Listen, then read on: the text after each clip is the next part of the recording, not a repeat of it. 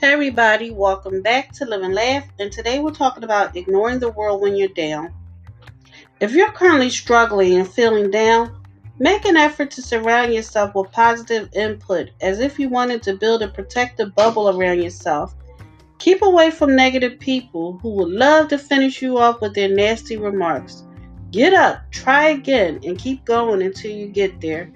Take note of who was there for you while you were struggling and don't forget to reward them with your gratitude. As for others, forget them. Fair weather friends are no friends at all.